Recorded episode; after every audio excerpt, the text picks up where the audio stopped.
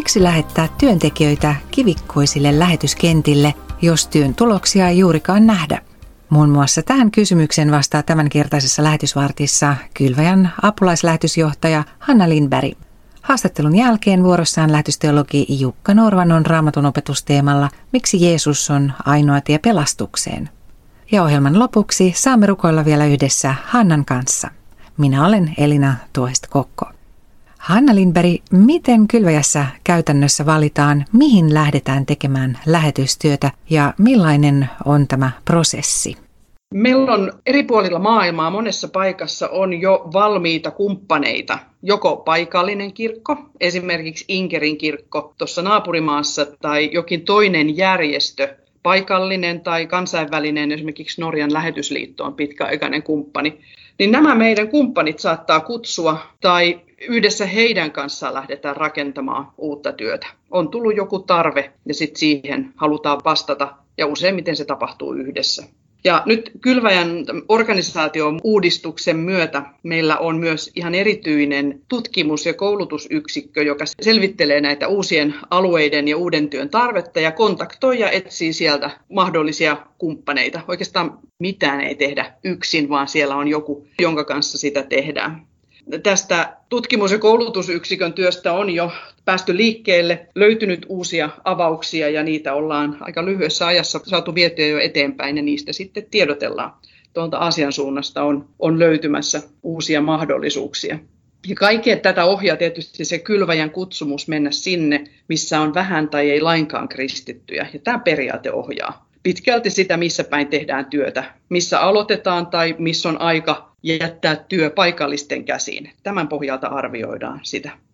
Tietysti tähän työn aloittamiseen tai jatkamiseen tai lopettamiseenkin liittyy sitten ne työntekijät ja Lähettien rekrytointiprosessiin liittyy vahvasti tietyt haastattelut ja omat koulutusjuttunsa, ja me pyritään löytämään oikeat ihmiset oikeille paikoille. Ja miten päädytään johonkin työhön, niin kyllähän siinä pohjalla on vahvasti rukous. Sekä ihan niin työn ja kumppaneiden löytämiseen ja aloittamiseen ja sitten oikeiden työntekijöiden löytämisen yhteydessä. Että kaikkien tämmöisten inhimillisten erehdysten ja virhearviointin mahdollisuudet ja vaikutukset on niin suuret, että ilman rukousta ja Jumalan johdatusta tästä ei tule yhtään mitään. Mä olen ehkä hyvä esimerkki tietyn tyyppisistä läheteistä, eli mulla oli jo valmis kutsu ja selkeä tietoisuus juutalaistyöstä, ja mulla oli itse asiassa jo paikkakin valmiina, missä olin ollut vapaaehtoistyössä aikaisemmin. Eli mä tiesin, mihin mä haluan ja mihin mä koen kutsua, kun mä hain lähetyskurssille. Joillakin on tämmöinen aika vahvakin tieto siitä, mihin, mihin he kokee Jumalaa heidän kutsumaan, mutta aika monella on, on yleisesti sellainen niin kuin laajempi kutsu lähetystyöhön ja valmius palvella siellä, missä tarvitaan. Mun kutsuni liittyy siihen, että menen, menen jo olemassa olevaan työhön ja liityin siihen, mitä oli rakennettu jo jonkin aikaakin. Puhutaan seuraavaksi kivikkoisista kentistä, kuten maista, joissa on tehty vuosia ja jopa vuosikymmeniä lähetystyötä ja tästä huolimatta työn tuloksia ei juurikaan nähdä. Otetaan esimerkiksi Japani, jossa 99 prosenttia japanilaisista ei ole tähän päivään mennessä vastaanottanut evankelimia. Miksi siellä pitää olla tai miksi sinne pitää lähettää työntekijöitä?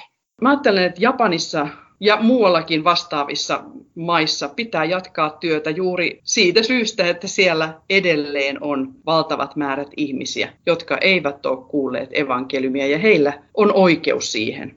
Ja jotenkin niin tämmöinen luovuttaminen tai periksi antaminen, erityisesti ihmisten pelastuksen suhteen, ei oikein sovi tähän lähetyskäskyn henkeen tai Jumalan valtakunnan toimintatapoihin.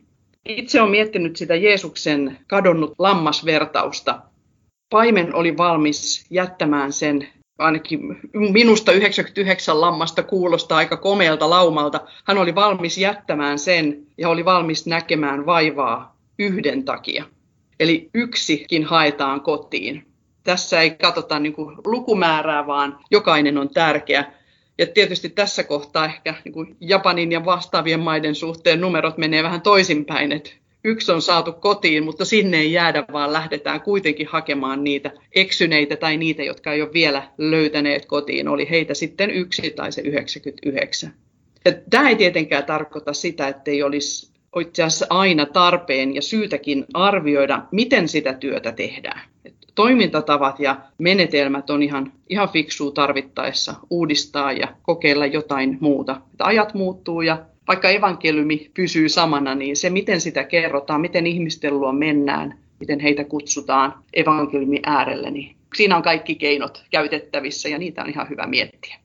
Sitten on, on maita, joissa on vaarallista tai vaikeaa tehdä työtä, esimerkiksi länsimaalaiset tai yleensä ulkomaalaiset ja kristityt. Se on rajattua, mitä siellä voi tehdä. Mutta mä ajattelen, että toki kunnioitetaan lakeja ja järjestystä ja erityisesti ihmisten turvallisuutta, mutta se evankeliumihan ei ole sidottu maantieteellisiin rajoihin, että meidän tehtävä on rukoilla, olla valmiita ja etsiä keinoja mennä kaikkien ihmisten luo. Näin Jeesuskin teki ja näin hän kehotti. Että siinä ollaan sitten, käytetään mielikuvitusta ja luovuutta ja tästähän lähetyshistoria on. On onneksi täynnä hyviä esimerkkejä. Eli mä ajattelin, että meillä ei ole Meitä ei ole kutsuttu luovuttamaan, vaan pitämään kiinni siitä tehtävästä ja lähetystehtävästä, jonka Jeesus on meille antanut.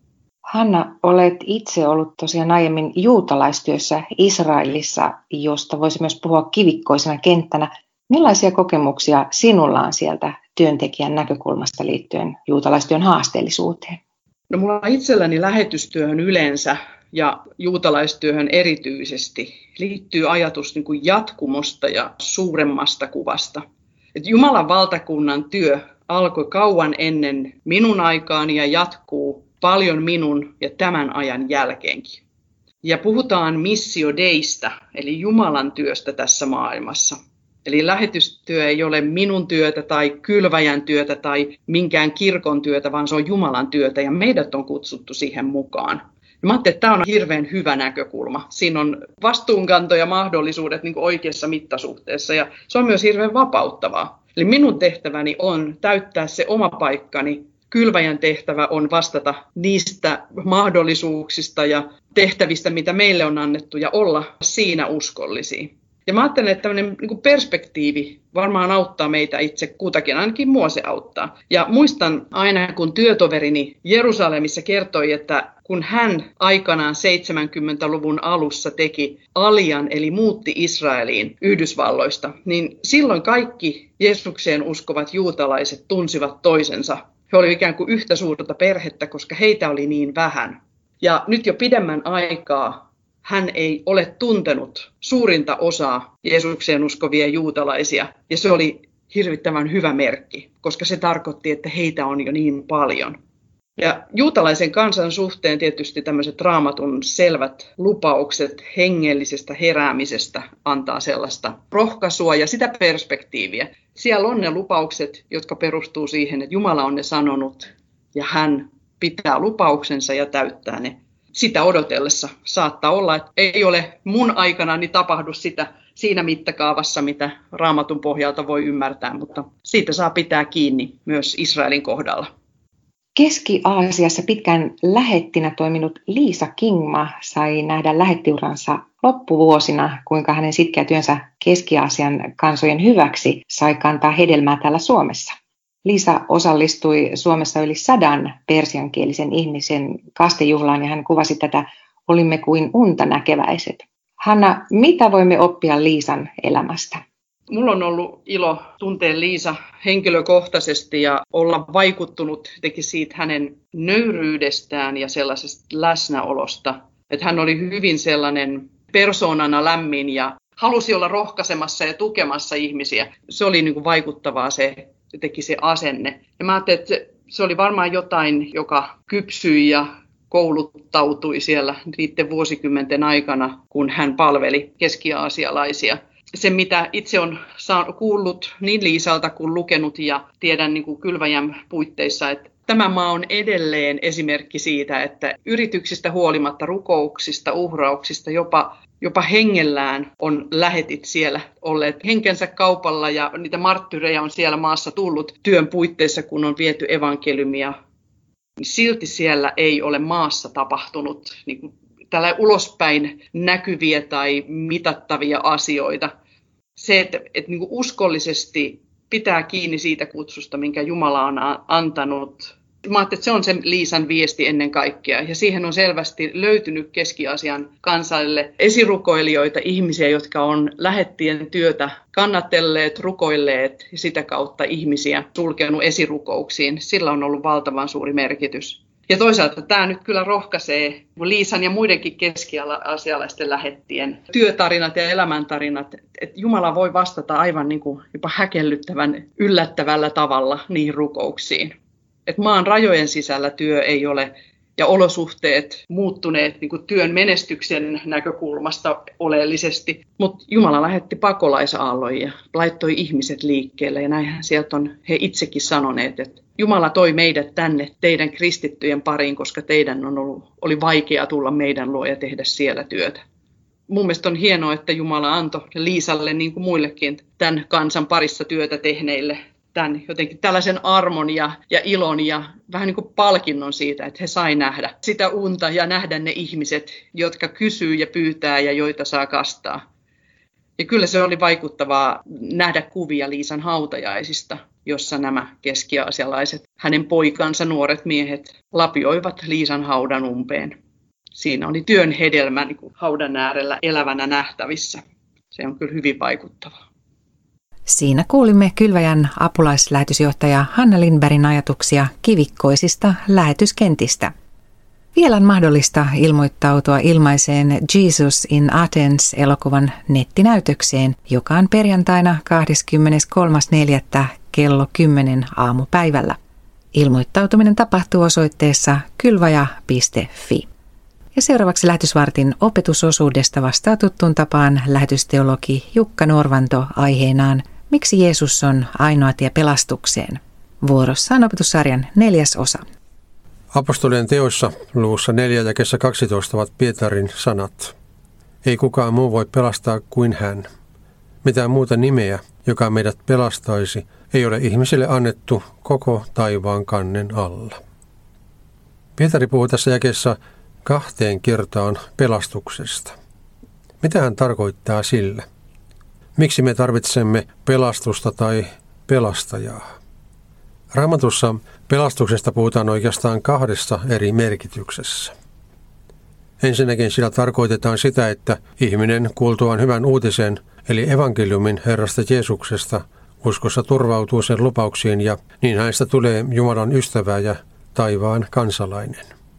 Hän on siis Jeesuksen ansiosta siirtynyt kuolemasta elämään, eli ikuisen elämän osallisuuteen. Sellaisen elämän osallisuuteen ei yksikään ihminen voi siirtyä omien ponnisteluittensa ansiosta. Galatian seurakunnille lähettämässään kirjeessä apostoli Paavali pohtii ihmisen kykyä hankkia itselleen ikuinen elämä eli pelastus hyviä tekoja tekemällä. Hänen lopputuloksensa ei rohkaise sille tielle lähtemistä. Kannattaakin pitää mielessä, mitä tämä Jumalan valitsema ja valtuuttama apostoli kirjoittaa Galatalaiskirjan luvussa 3, jakeessa 10 ja 11. Ne taas, jotka luottavat lain noudattamiseen, ovat kirouksen alaisia. Onhan kirjoitettu, kirottu on jokainen, joka ei tee kaikkea, mitä lain kirja käskee. On selvää, ettei kukaan tule Jumalan silmissä vanhurskaaksi lakia noudattamalla. Yksikään ihminen ei siis tule Jumalan silmissä vanhurskaaksi, eli pelastuksesta osalliseksi yrittämällä tehdä kaikissa asioissa oikein. Kaikkein parhaimmatkaan käskyt tai elämän ohjeet eivät tee ihmisestä parempaa, saati vie häntä pelastukseen, vaikka niitä kovasti koittaisi täyttääkin. Siksi pelastus on aina lahjaa. Pelastuksen ensimmäinen merkitys on siis se, että ihminen tulee uskoon tai usko tulee ihmiseen. Mutta uskoon tullutta ihmistä ei oteta saman tien pois tästä maailmasta, vaan hän joutuu muiden ihmisten tavoin elämään kaiken sen vajauden, kärsimyksen ja ahdistuksen keskellä, joka tässä maailmassa vallitsee. Lähetysteologi Jukka Norvannon raamatun opetuksen aiheena oli Miksi Jeesus on ainoa tie pelastukseen? Ja nyt ohjelman lopuksi saamme rukoilla vielä yhdessä Hanna Lindbergin johdolla. Pyhä Jumala, rakas taivaallinen Isä, Herra, kiitos siitä, että sä oot kutsunut meidät erottelematta antanut meille jokaiselle sun omalle sen saman kutsun ja tehtävän, jonka antoit juutalaisille apostoleille ja alkuseurakunnalle. Herra, kiitos siitä, että sä et ole jättänyt ketään evankeliumin ulkopuolelle. Et jäänyt ja jättänyt seurakuntaasi Jerusalemiin, vaan alkaen sieltä maailman ääriin asti. Herra, kiitos, että se on voimassa edelleen. Kiitos, saadaan tehdä työtä takaisin Jerusalemiin ja kaikkialle ja kaikkialta.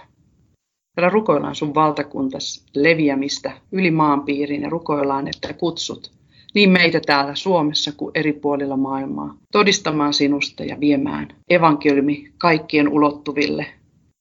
Kutsu ihmisiä, kutsu meitä rukoilemaan. Ja Herra, kiitos siitä, että sinulle ei ole mikään mahdotonta. Sulla ei ole kuollutta maaperää eikä ihmistä, johon sinä et ylettyisi ja jota sinä pyhä henki et voisi herättää Jeesuksessa eloon. Herra, tätä rukoillaan Jeesuksen nimessä. Aamen. Lähtekää rauhassa ja palvelkaa Herraa ja toinen toistanne ilolla.